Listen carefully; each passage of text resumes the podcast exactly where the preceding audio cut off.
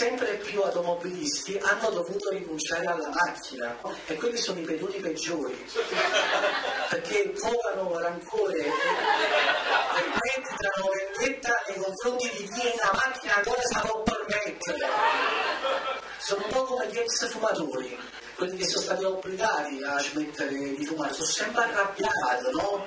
pensate quando incontrate un ex automobilista che è anche un ex fumatore. Scusi, ad accendere. Ma perché accendere? Non vedi che non ho una macchina! Capisco!